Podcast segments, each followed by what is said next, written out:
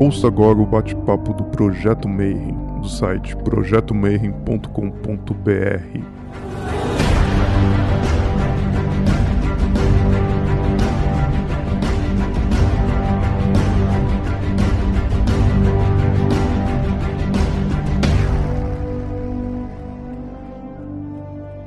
Bom dia para você que é de bom dia, boa noite para você que é de boa noite, boa tarde se estiver assistindo isso no YouTube depois. Você está no Bate-Papo Mayhem. Hoje eu vou falar um pouquinho só em português porque a gente conseguiu uma entrevista com um verdadeiro astro do rock. Eu tô nervoso pra caramba, mas vai dar tudo certo. Hoje a gente vai conversar com o autor dos 40 servidores. Eu sei que você está esperando por isso por muito tempo, eu também. Ele é muito gente boa, a gente conversou um pouquinho antes de entrar. Acho que vai dar tudo certo. So help us God. Hello, Tom Keller. How are you? I was just telling people that you are just like a rock star here in Brazil. so we are yeah. very nervous to interview you, but there will be okay. So how are you?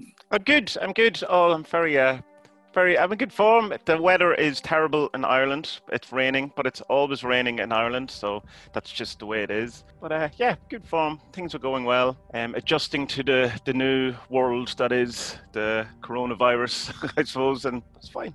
All's good. Thanks very much for having me. I'm really looking forward to this. The first question we always ask uh, our guests it's you tell a bit about you. Uh, how did a little boy in Ireland became such a rock star in magic. wow. Uh, a lot of people that are uh, that are viewing us, they just ask us, tell, tell, ask him about his trajectory, his journey. So, could you please tell us about your journey? Most of my journey is a journey of things failing and not working out till eventually they did work out, I suppose.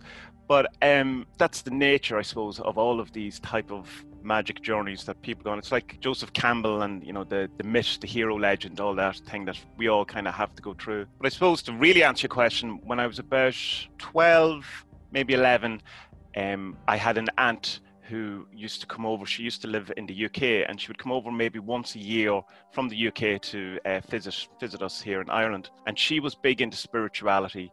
She was big into theosophy and uh, had a lot of kind of new age books, and had read an awful lot of different things. And so, so I, I at that age, I got, just became absolutely fascinated by the whole thing.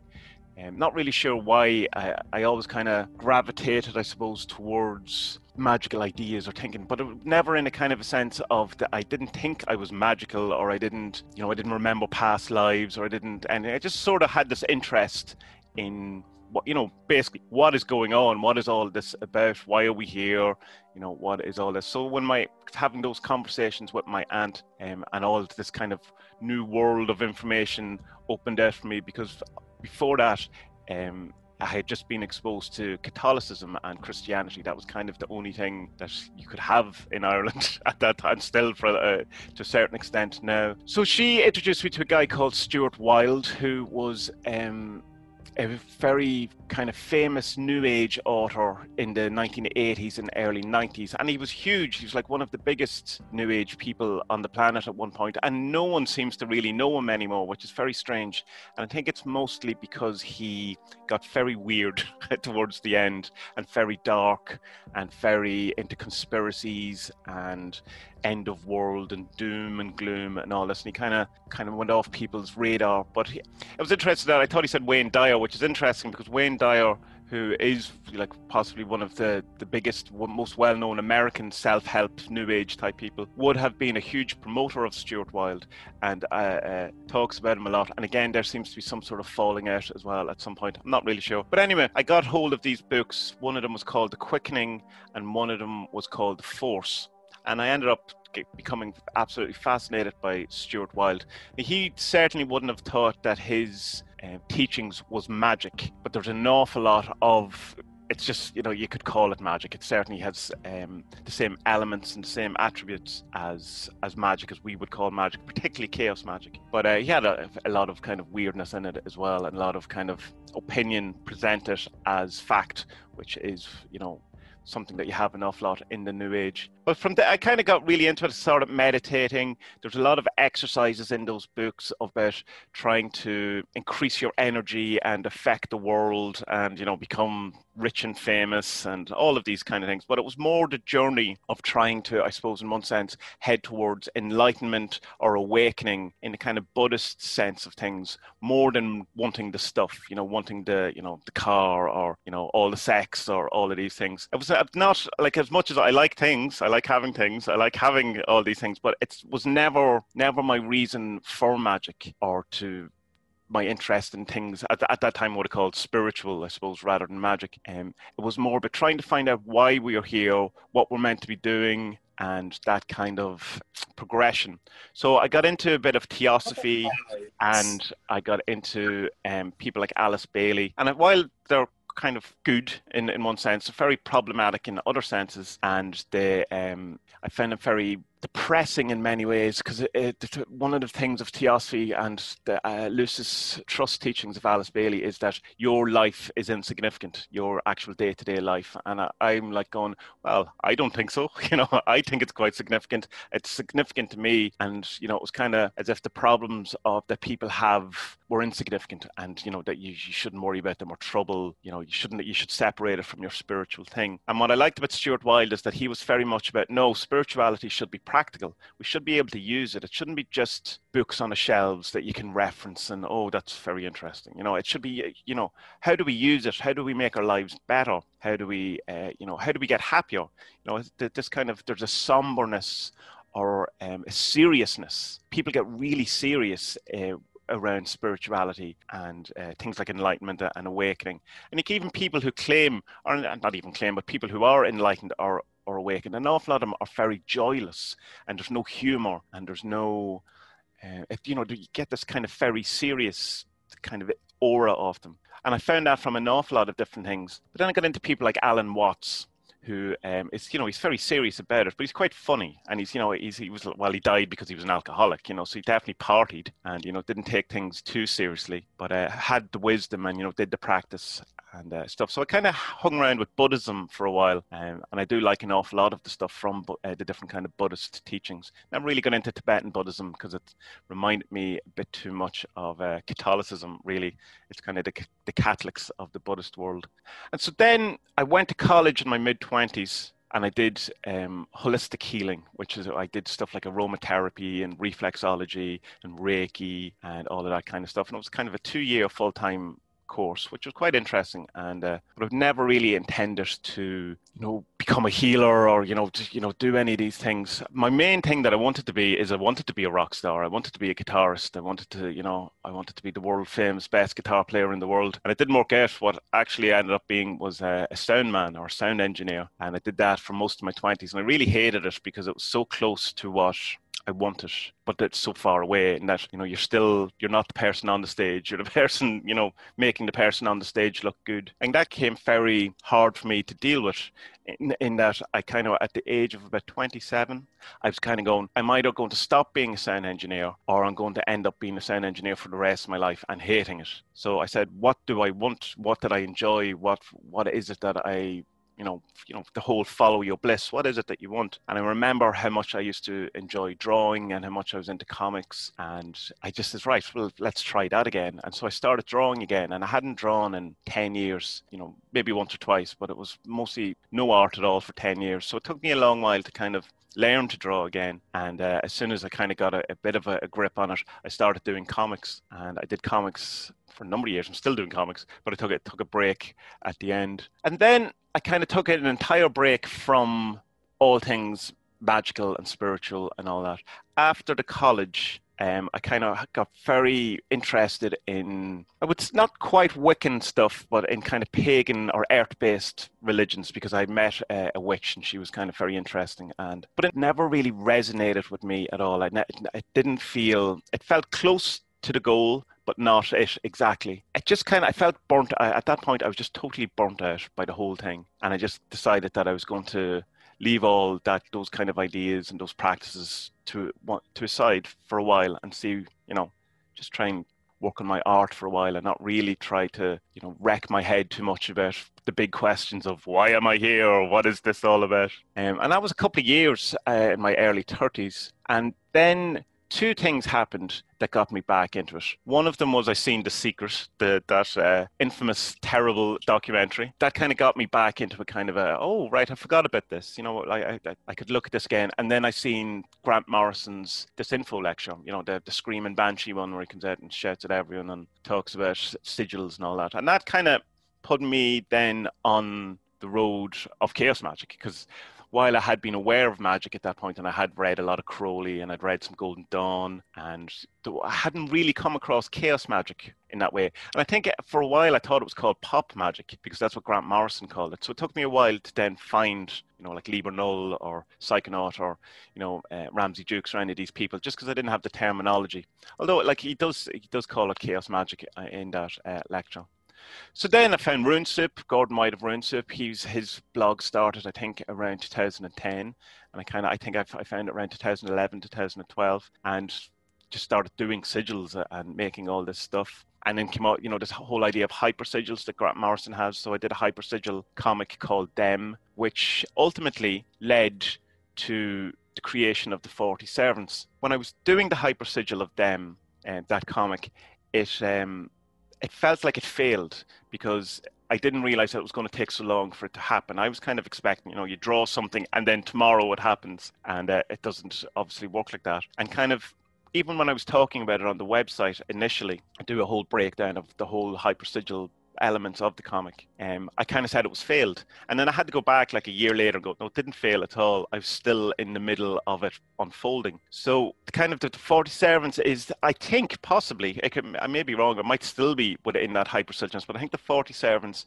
is the result of them, and them starts with the main character having a success. He's done something, but then it very goes back in time to a very low, and it's it's about dealing with depression and not being getting on with the world and life not being what you want it to be and all this. And I kind of, my life went like that too. I, I went, I dipped very, very low, got into very kind of dark, depressive states. And I felt that, you know, the world was a horrible place. Life was very, you know, not a place worth living. All it like really dark, not good places, which is echoing exactly what happens to character in that comic. So it came to a point that it looked like not only was my rock star dream that it failed in the 20s, that my comic and art dream was going to fail in my 30s because I was coming to the point where I just wasn't able to make enough money to keep going. That uh, you know I got very much in debt, and it looked like I had maybe I don't know, a few months left where I could do something before I'd have to go off and get a real job, you know, and get work in an office or sweep the,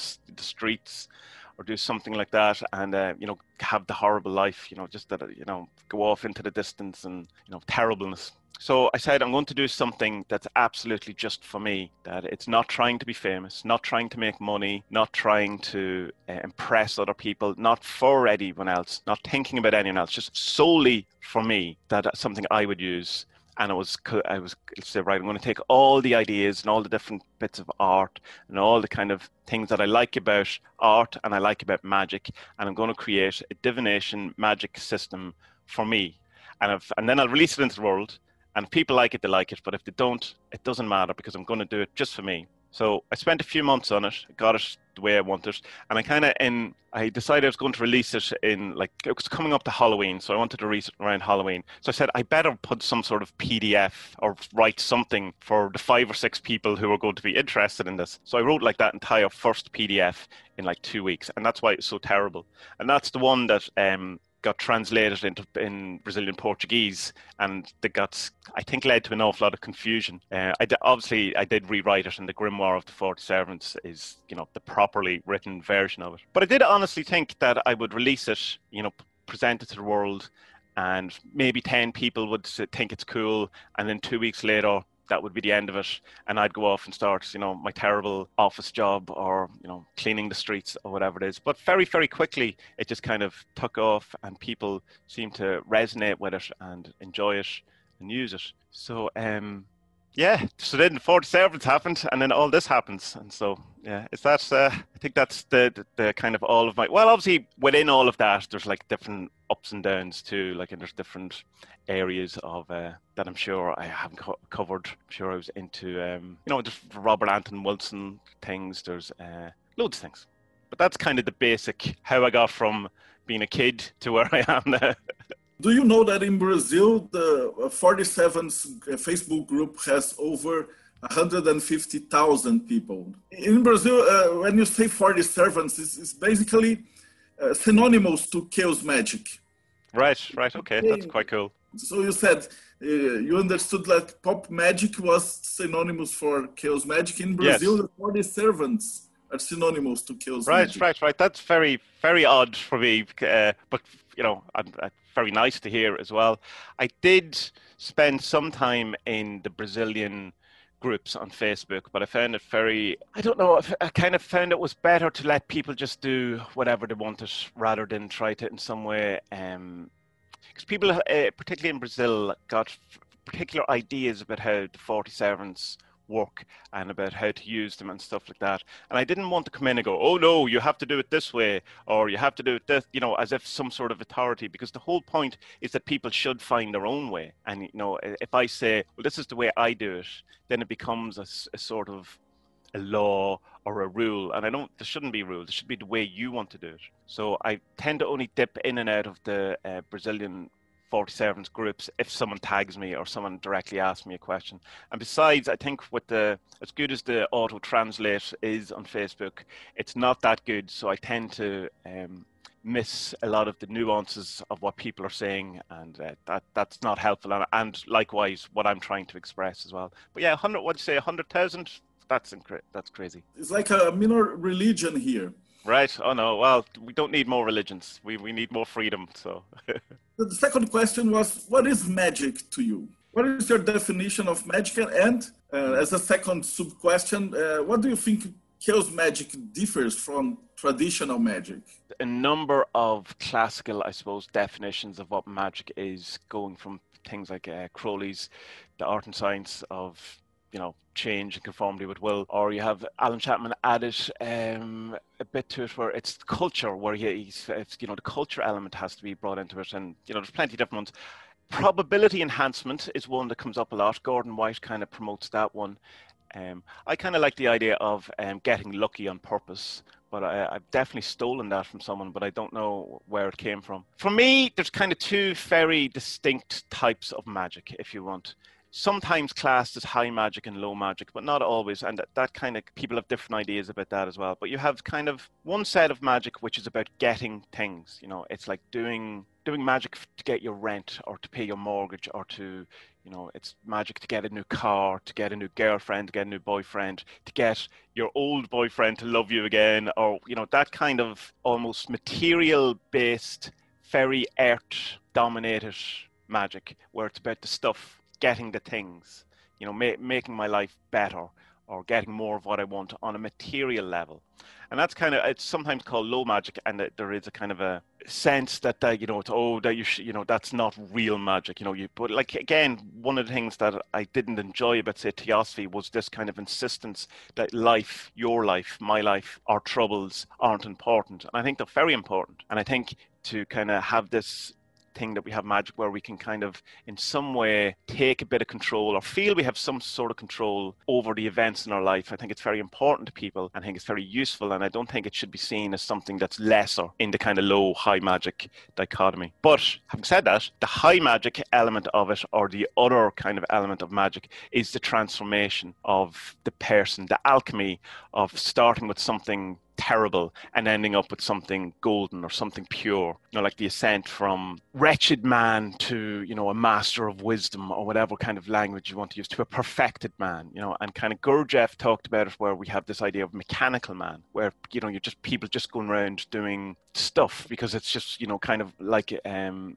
habit, you know, and you see that an awful lot of people. It's the thing that people confuse with the whole idea of NPCs or non-player characters, which is a terrible idea. But I understand why people get it. But it's really easy to dehumanize people's suffering when you you start pretending that some people aren't real. It's, you know, it's like the very first kind of sign of possible genocide in the future when you start using language like NPC towards people's struggles. But Gurdjieff had this idea of mechanical man that you have to kind of earn your soul. You don't. You're not kind of born with a soul, or you're not born with, you know, in an innate godliness or light or whatever. That it's something that you have to work on and earn and get towards. So I kind of like that idea, and it's so that's why always the transformation or the transformative aspects of magic I enjoy more. It, it seems more worthwhile in a sense because you can get all the stuff you want. You can get the new car, you can get you know your your ex-girlfriend to love you again. But if you're not any different, you know, if you haven't evolved on the inside, what's the point of all that? You know, you're not, you're, you're still the same person. And I just kind of, the high magic element is, you know, like your meditation, your, your uh, ceremonial magic, I suppose, falls under that, where you're trying to increase your energy, you know, purify yourself, become better, become a kind of a greater being, a greater expression of who you are, to ultimately become an equivalent of some sort of like your holy guardian angel in that kind of language of your perfected person. Uh, in the sense of like in the 40 Servants it's the master that's the goal that's where we're you know you're aiming for. And i know it kind of has a kind of a christian feel to it in the 40 Servants but the christ itself that idea of christos or the, the christ is the perfected being. You know it's just garbed in all of this guilt and shame within christianity which isn't helpful but it, it's, it's the same idea. So to me that's what ma- magic comes in these kind of two two elements, both very important, but with both very different goals, and not enough of the transformation, shadow work, working on yourself stuff gets talked about because people, you know, are still very much concerned with you know not dying with, with having shelter with being able to eat with you know having sex or having or having wealth or having fame or fortune. And you know we're, we're kind of stuck in that a bit. And that that's a lot to do with our culture and our society and modern life and how you know people like Edward Bernays in the early 20th century manufactured you know the world that we live in now. We're all kind of searching for our 15 minutes of fame um, to be validated, you know, to be seen as, oh, well, I'm a real person now because other people have told me. And so you, if you only do the kind of low magic, material magic, there's a kind of a danger that you don't you know you don't become a better person. You don't learn your lessons. You, you get stuck in the same kind of problems all the time. You know you know yourself that we we tend to run into the same type of relationships or the same type of problems or we end up in the same crappy jobs or and that's great. We can attack that with magic. Let's do it. Or we can you know get to the cause of it and see where our shadow is playing out and where you know let, let's destroy it. But equally if you spend too much time doing the transformation stuff and you know ooh holy joe and you know sit in a cave for 15 years or whatever you're not dealing with the, the, the thing the day-to-day life of you know what life is about. You know it has to be a balance of both things. But not i think not there isn't enough kind of particularly in chaos magic circles there isn't enough of the transformative awakening enlightenment pursuit happening, and I think it would help people an awful lot to kind of do some more shadow work. What do you think uh, chaos magic differs from traditional yes. magic?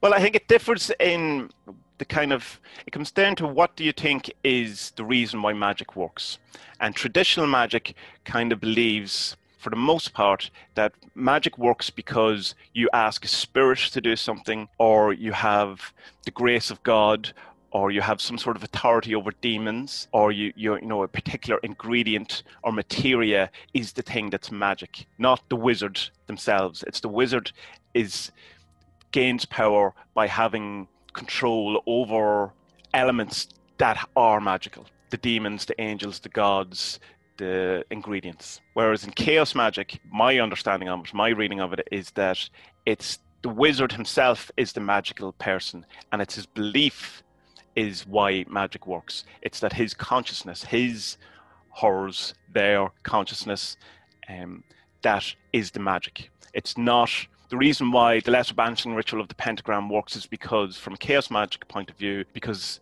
the magician himself makes it work, thinks it works, it's his belief. So I think that's kind of the, the main difference. Now, of course, there's, you know, elements of belief involved in traditional magic and there's elements of materia involved in chaos magic too. So it's not quite black and white. But I think that's kind of mostly the distinction where traditional magic, the agency of magic is external to the wizard. In chaos magic, the agency of magic is internal to the magician. The next question is about the 40 servants because when I said I could get Tommie Kelly to give me an interview, and I have like 50 people say asking about the, the creation process of the 40 servants. So next question is, uh, how was the, the creation project and the process of creating the 40 Servants? And how do you think it fits in the chaos magic system? Um, Why is 40 not 15? And not 35 and not not probably that good of an answer. The reason why there's 40 servants is that uh, on gamecrafter which is where i got whereas publishing and printing the things you could have 40 cards in a box so that's that's why there's 40 but not really equally. Um, originally it was 36 and then I, I moved it to 40 um, and the reason why 40 in hoodoo you have this kind of idea of you hear things like the four thieves. And i like that idea so i like the kind of the 40 servants, you know, kind of thing. And I was coming from having spent a lot of time with the runes, and I really liked the fact that with runes you had a divination system, but you also had a magical system. So each thing, each sigil had a divination quality, but it also had a, a use that you could use it for magic. Now, traditionally, it probably wasn't a divination system, and it's probably unlikely that it was also a magic system. But we have decided it is, and and it works. So, but I like that kind of feel, and I also like say with traditional tarot. Um, when you have the major arcanas and you have this the story you know the story of the fool going to the universe but there's also the archetypes within that and you can use each of these kind of uh, representations of energy say that the magician or the chariot or high priestess whatever the emperor um, as a way to invoke these energies into yourself and to invoke feeling of uh, you know what would feel like to be you know the chariot or you know to bust through your your problems or you know or courage you know that you could you could open the lion's head all of this kind of things so i loved all of that and but one thing i didn't like i suppose about magic and traditional magic is that there was an awful lot of you had to work within systems you know you had to if you were going to be working with demons then you had to do you know exact stuff that it says in the Goetia. You know, you have to work within this kind of thing. And there was an awful lot of doors I felt were a bit closed to me because, say, in Voodoo or Voodoo, that, you know, you have to be a priest of Voodoo, Voodoo to actually really work with these things properly in a, in a, in a respectful way. And whereas I was never going to do that because, number one, I'm, you know, a white Irish guy and have no right to be, you know, a priest of Voodoo. But uh, I also don't think that uh, it, it, should be completely kept away from me. Like, we're all, at the end of the day, while we have our different cultures and we have to be respectful of that, we're all humans and we're all, you know, here on the one planet. So there's we're all one too. So I just found that I could, if I could find a way to use the same ideas, the same energies, the same, slightly the same forms, but in a way that was suitable for me, that would work for me, that would allowed me entrance into those type of powers or those type of archetypes. So that was one of the things I was coming to as well that um, I wanted to have. And then from a very practical point of view, I went through all of my art that I had done from when I started doing art, and I kind of looked to see if there was stuff, if there was pictures or images that I could use for the 40 servants, or I could um, in some way augment or change or fit in. And it was because I wanted it to be a huge part of me. I wanted it to be every bit of it having an element from each different part of my life. And you know, so there's bits from my comic, there's bits from uh, the different, loads of different kind of stuff that's not relevant to anyone else, just to me. But it kind of, I wanted it to feel like it was a life's work, or the entirety of me up to this point had been put into this project. All of the different aspects of what I'd learned about magic, all the different aspects I'd learned about myself, all the different aspects I learned about art, and kind of put it all in together into something that very much as I say, it was totally done very selfishly just for me. So it was, it was imbued with all of my, in a sense, energy so that it would be very familiar to me and become easy to use and just, um, you know, feel like it was part of me, that it represented me, you know, and what I think magic is about and how I view it and how I'd like to, you know, to use it. So I think altogether it was four or five months it took to actually draw all the stuff, put it all together, and work it out, work out the different systems and uh, the different kind of meanings. But uh, I definitely felt hesitant to say this. I definitely felt like it had a, a kind of uh, sometimes a journey of its own. You know that I was I was just kind of witness, witnessing it, but it's not channeled. I don't mean that. I don't I don't mean it in. It's definitely not channeled. I mean it more in the same way that uh, that art is created, where you kind of like as alan moore talks about you know there's idea space and you kind of have to let these ideas come through you again it's not channeling it's just it's it's a way it's kind of a magic way of looking at the creative process so i tried as much as possible while i was still bringing as much as me into it as i could like different aspects of my art blah blah what i just said i also wanted it to be what it wanted to be as well like allow it to manifest in a way that seemed natural rather than trying to force it into something. And it's interesting because people always ask me, was there other servants, you know, that, that didn't make it? And there's not really. There was about two, and just didn't fit. It was it wasn't it really just didn't work and it just you know felt wrong not wrong didn't fit so there wasn't a whole load of different ones that kind of didn't make the cut, you know. And it's interesting then when I did put them all together, how they all fit together, how there's kind of a natural opposite to to each card, and uh, how to fit into the elements quite neat, neatly as well. So uh, yeah, mostly the the most selfish uh, magical act I have uh, ever done, and uh, possibly the most successful to date. So how how did it fit into chaos magic? It fit into here's the problem. Here's the the issue which I see a lot of people, particularly in Brazil, around forty servants is the 40 Servants are not spirits. You know, they're not and, and like they're not saints. They're not they're not physical entities in the way that you would approach saints and plead with them. Please, you know, protect my daughter or whatever it is. They're ideas. They're archetypes. They're energies. So they're within the magician. They're within you. They're within all of us. They're within life. All of these things. It's like archetypes in the sense of Jung. Jung has archetypes rather than actual physical angels or demons or stuff like that.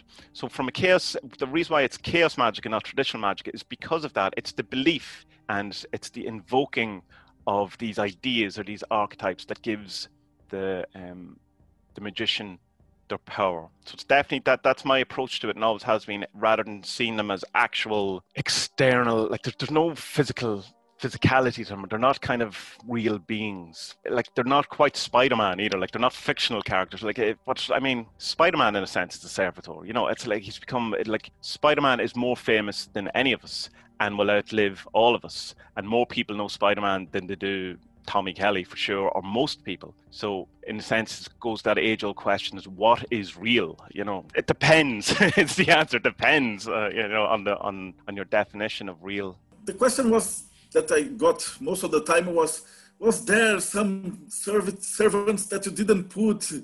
because you wanted more and was that a cut?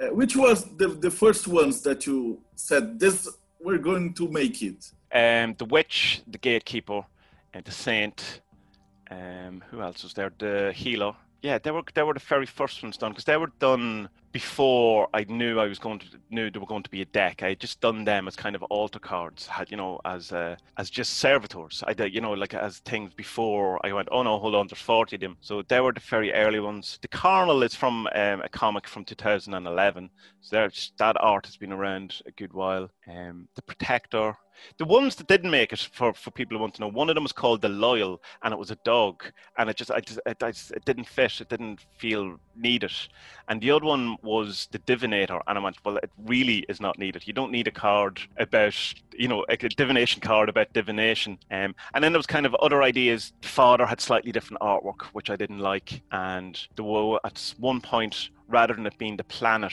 just as one card, it was going to do the, like the seven classical planets, and that just felt completely wrong. Uh, but I saw I, I, never even got to. Um, I think Mercury was done. That was it, and it became kind of turned into the planet. But uh, yeah, there was there wasn't a host of other ones that got finished. They have an equilibrium. I, I went to your site, the, the 40 Servants comparison, and you have yeah. some of air, the earth, and yeah, yeah.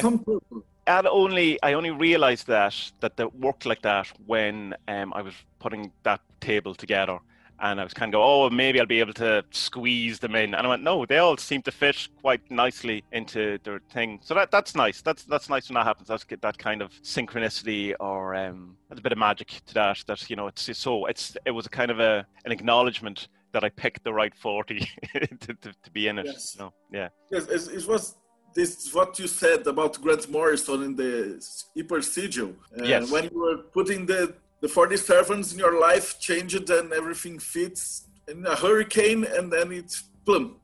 That's it. Yeah, yeah. But that's it. That's how magic seems to work. seems to work through those kind of synchronicities or that kind of. Um, people say that there's this idea, and it comes from Joseph Campbell. That, you know, you should follow your bliss, and once you follow your bliss, everything just becomes super easy, and uh, you know the universe has your back and doors open. And I don't think that's true um, really, because um, I don't know anyone who that really happens to. Um, I think it's a, a, bit like the idea of true will in Thelema, or you know, in uh, in many different things, but kind of mostly known in, from Aleister Crowley. It's the thing that you have to do, you know, and it, it's the, the thing you're here for. It doesn't mean the thing that's easy to do. It doesn't mean it's the thing that's going to make you famous. It's not doesn't mean that it's going to be the thing that make you wealthy. It'll probably bring an awful lot of hardship because it, there'll be challenges and problems, but it's the thing that you can't not do that you just have this kind of calling or urge to do. But I think the thing where it, it kind of goes where doors open to you and stuff like that, I think it's kind of in hindsight where you know you're on the right track when you start seeing things like when your creation perfectly fits into the four elements, you know, and you went, oh, I didn't plan that. Alan Moore talks about that when he was doing Watchmen, where he was had you know so much planned out and worked out and you know had the whole story and plot line. And then he started noticing things in it that he hadn't necessarily meant but were totally right. You know fit it made the story better. And he's like going where did that come from? Because it's a bit too perfect to have just been an accident. So you kind of it's that kind of thing. If you start seeing, oh, that fit in a little too good, so I'm I'm, I'm on the right track. So yeah, I tend to think people can get a bit, and certainly I did, got a bit disheartened when my life didn't get any easier because of magic, because it started in the sense it got a bit harder, but you were, I suppose, more aware of you were doing the right thing, if that makes sense. Well, I have a question for Caio Chagas. It's a why servants and not something else? Do you see this archetype something that should serve the magician? It's paradigmatic statement. Yes, and it's a very deliberate one. It's because I didn't want people to see them as um, spirits or demons or gods that you had to go and beg them to do something for you in the way you have the saints or you have that kind of thing. It was to make sure that people understood that they were here to help you, not to boss you, not to tell you what to do. Not, they're not in control. They are instruments of the magician. And it's not 40 slaves. So it's not that you, you know, it's not quite that level. It's like if you were a boss in a company and you had 40 people working for you 40 people in a who had individual expertise in a different area you would be telling them i need you to do this because i'm the boss. You wouldn't be going oh please will you do this for me? Please you know it's not that relationship. So that's why it's servants. That's why it's servants to, to, to show the hierarchy but also not slaves an employer employee relationship where people are treated fairly but that there is a hierarchy the next question is about uh, how do you feel your place of birth, Ireland, has affected your magical path? But it was uh, made because here in Brazil we, we are Catholics, and uh, the mostly people who use the 40 servants they became the 40 saints. Yes, yes. And they were asking me if you you planned that. You already said no, but no. Uh, here they're not like servants; they are like saints.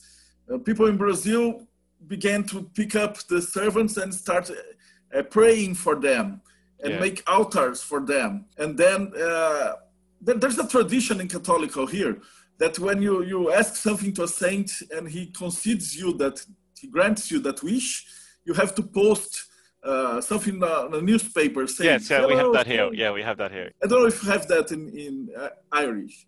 Yes, we do. Yeah, very much. Yeah, um, but uh, it's you see an awful lot of the reason why people treat them as saints is, is that there is elements of that saint thing in the 40 servants. Like there is the kind of, you should make a public acknowledgement of if you got something, you know, in the same way that people do with saints. But that's more out of respect, and um, you should say thank you to people, or to or or when something nice happens. It's not out of obligation or that's you know it's like if you got the thing and you don't say thanks it's ma- it's it's about good manners rather than you're going to get punished or you're going to in some way be uh, as if you're going to annoy the servant or something like that. Because again they're not they're not people. They're not they're uh, they're ideas. And so it's it's you, you can't really offend the idea of courage. Because how could you offend courage? It's beyond any sort of offense. But when you feel courage the kind of thank you for having felt it. it is the acknowledgement of it. And that you can go well we can do i can do this again. Look this happened. It's like a building up rather than you know the feeling that if I don't thank them, something bad is going to happen.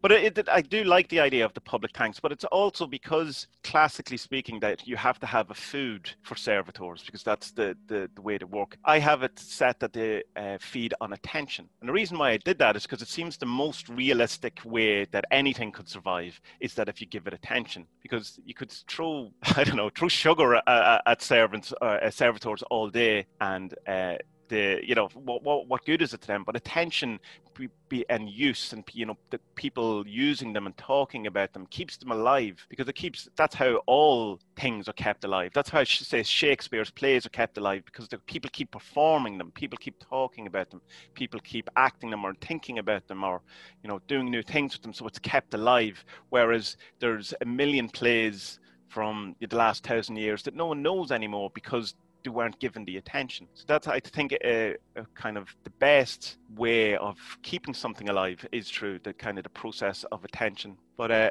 yeah, no, I understand the, the kind of need for wanting to place and seeing the servants as another saint. But and if it works, great, do it. You know, ha- have at it, brilliant. I'm delighted. But um, it just can. There's a problem. One problem with it is again, you're giving away your power to an external agency, and there's enough in our lives where we give power away to external agencies like governments or you know banks or you know the lawmakers we've uh, even our families or anything like that where we give away our uh, kind of sovereignty or our own kind of kinship or rulership. And with magic i'm so so into people empowering themselves and them, you know, you increasing your magic, you becoming much better, you becoming able to deal with these things. That I feel that if you're just using the 40 Servants as an external thing to another thing to go need permission from, or please help me, or, you know, you have the power and I have no power, that I think that that's ultimately not helpful in the long run, but it can help too to get you to the next thing. So I would suggest that rather than begging the healer to help you heal, would be to invoke the energy of healing into yourself and be the healer. Like that's the way I do it. Um, for the most part, I do speak to them out loud, but I know I'm speaking the general uh, principle of healing, say that the healer represents, or the general principle of oppression that the opposer sense rather than an individual. It's it's like that. The feeling. It's like trying to speak to happiness you know we have embodied it in say in uh, you can embody happiness in the word happy you know h-a-p-p-y and but it's not happy you know it's that's not happy. We just recognize it. Or you can you know can see a picture of a smiling child you go oh there's happy but it's not it. So you're it's kind of if you can see servitors my understanding of servitors as embodiments of ideas or ideals or things like happiness courage that kind of thing that you can invoke bring into yourself and you become better. But at the same time, you know, if, if it works externally, you know, to go, uh, please, yeah, I, I need some healing from the universe, and it works, go for it with the knowledge that you should be working on yourself to not need it eventually. Is there yeah. any statistic on favorite servants around the world? In Brazil, w- of. Right, but that's interesting because I would say most of the people from Brazil who talk to me talk to me about the fixer. So I would assume the fixer was the um, but that's because there's a poor understanding of what the fixer is, I think, which I've tried to address a number of times. People think it's some weird price that you have to pay the fixer. Like one guy said, uh, the fixer told me I had to pluck out my eye. And I was going, no, no, that's not it at all. The price to pay the fixer is always something to do with what you're asking to get done. So it's like, I need a new job uh, I'm asking the fixer for a new job. The price you have to pay to the fixer or to the thing is doing the work. It's doing the CV, applying for the job, turning up for the interview, being the best you can be, studying whatever it is you need to study to get the job. It's that's the price. It's if you want to be a writer, you have to sit down and write. So are you willing to pay the price of whatever it is you want to do, rather than some sort of sacrifice to the fixer? Like the fixer's not going to come for you if you, you know, it's just not going to happen if you don't pay the price.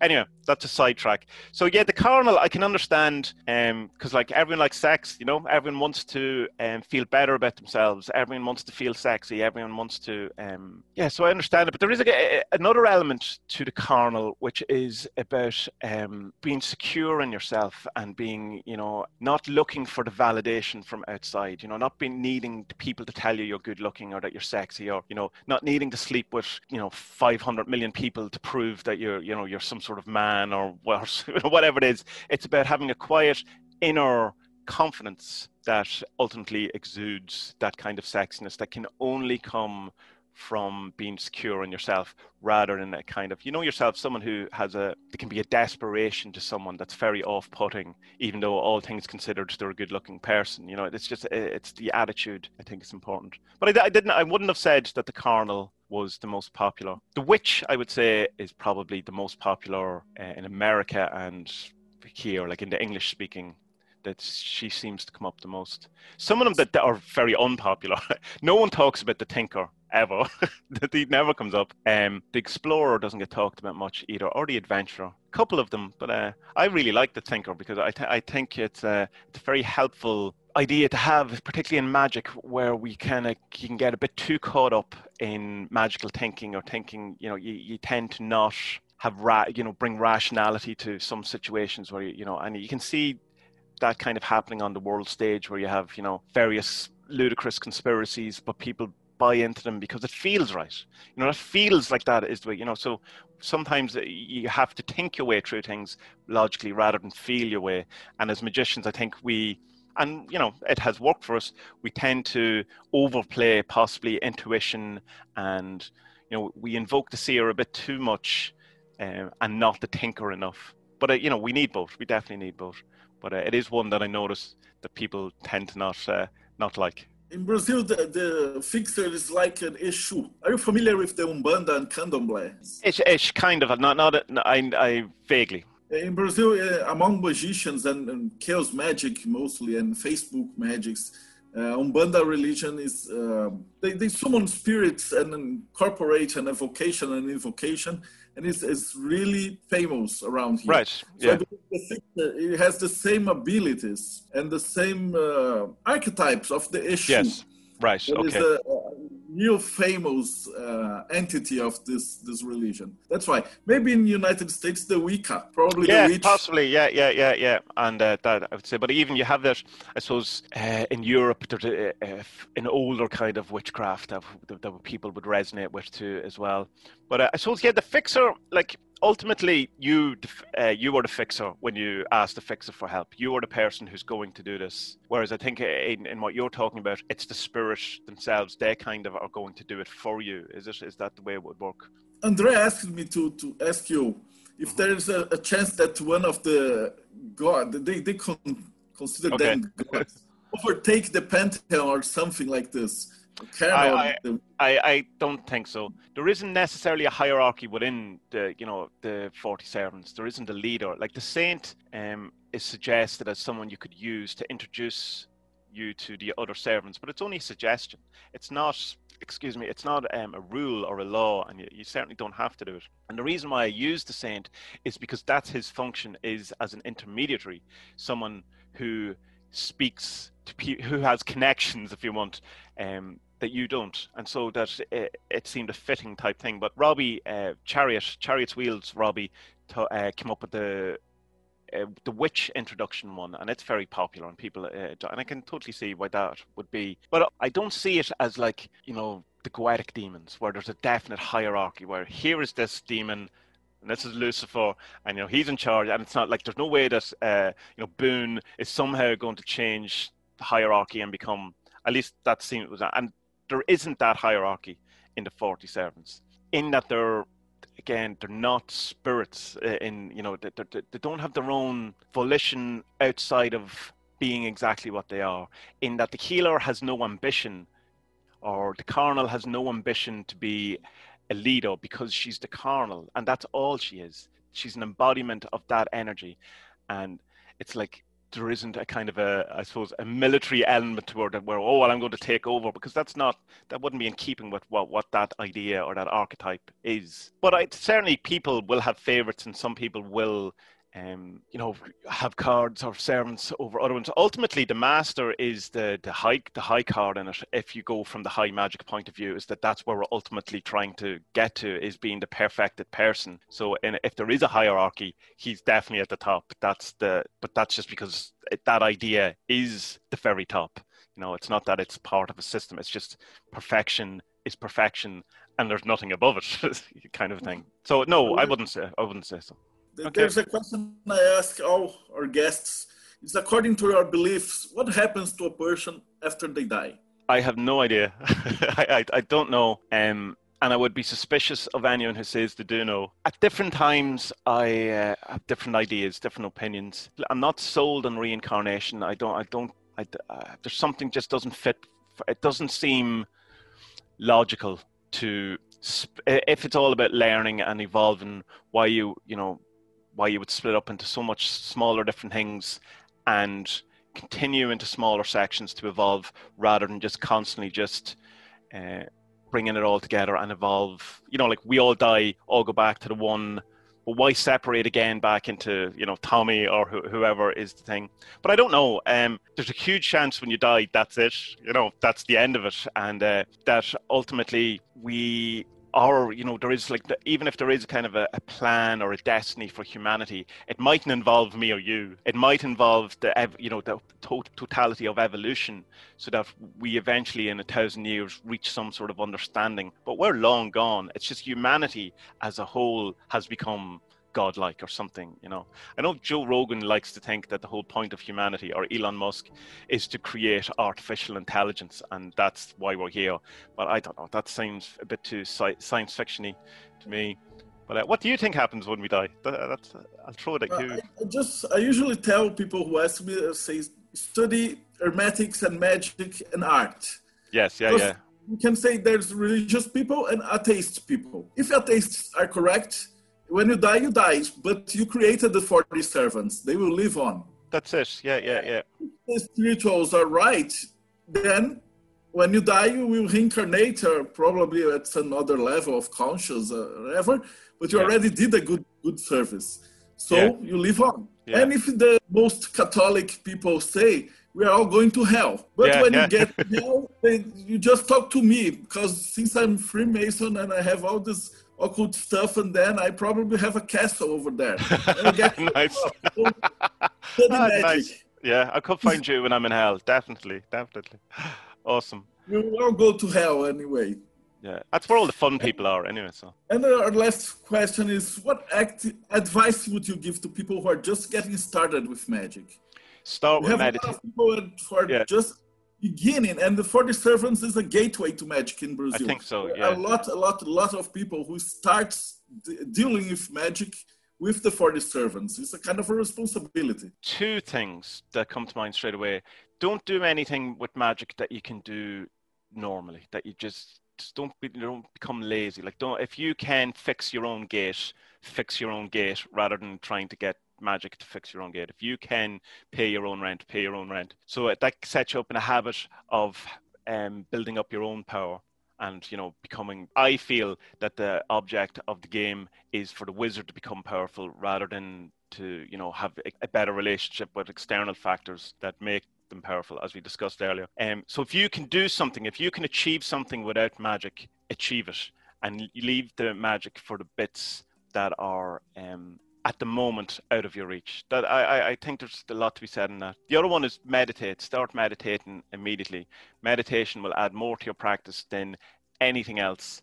And you are going to spend an awful lot of time hating it, not enjoying it, thinking it's useless, but ultimately it uh, it will serve you and it'll only increase your magical ability and it'll improve your life and it'll improve your health and certainly your mental health. Anything else? Yeah, don't be afraid of magic. Gordon White says as well, like, I mean, it's, it, you know, do sigils and try these things because it's free, you know, I mean, it's not costing you money to make sigils. So you can do all little experiments and do things that are fun. You know, don't be serious about magic. Don't only think that you, you know, do do some sigils just to increase your happiness. Do some sigils to increase joy. You know some you know funny things. Meet strange characters. You know all of this. Make your life a bit more interesting. Re-enchant your life.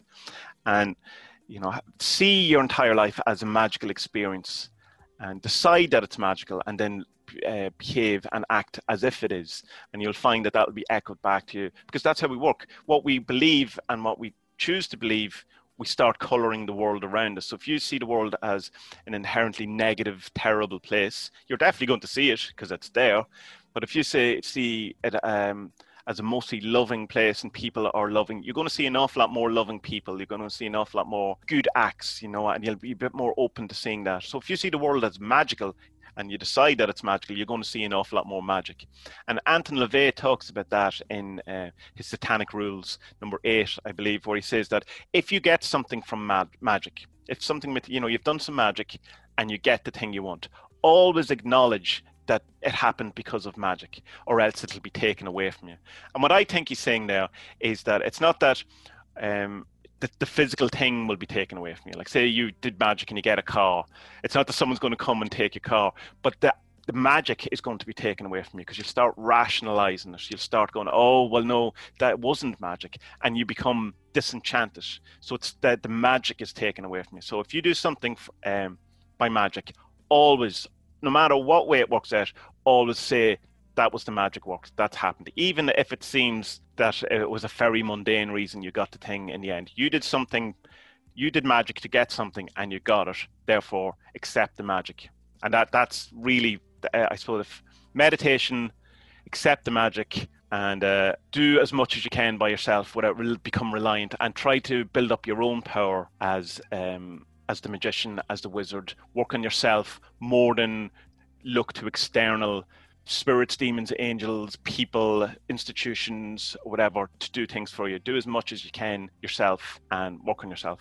That's that's my goal. And how can our our listeners find more about you and your work? The best place, I suppose, is just to go to adventuresinwoowoo.com. Um, all of my other links are there, but I'm easy to find. I'm on Facebook, I'm on Twitter, I'm on Discord, I'm on Reddit, I'm everywhere. It's hard not to find me. It's, it'd be if people want to find me, I'm I'm, I'm easy to find, and uh, I have the email address and all of that on the website as well. So uh, any anything, any anyway, you can send a send a pigeon, and you'll probably find me. Well, Tommy, thank you very very much. thank you very time. much. I really enjoyed that. Really enjoyed it. Então, se você acompanhou a gente até aqui, isso deve estar traduzido, deve estar legendado, se tudo der certo. E deixa o seu like, deixa o seu seguir, o sininho e todas essas coisas aí de YouTube. E a gente te vê no próximo bate-papo Mayhem.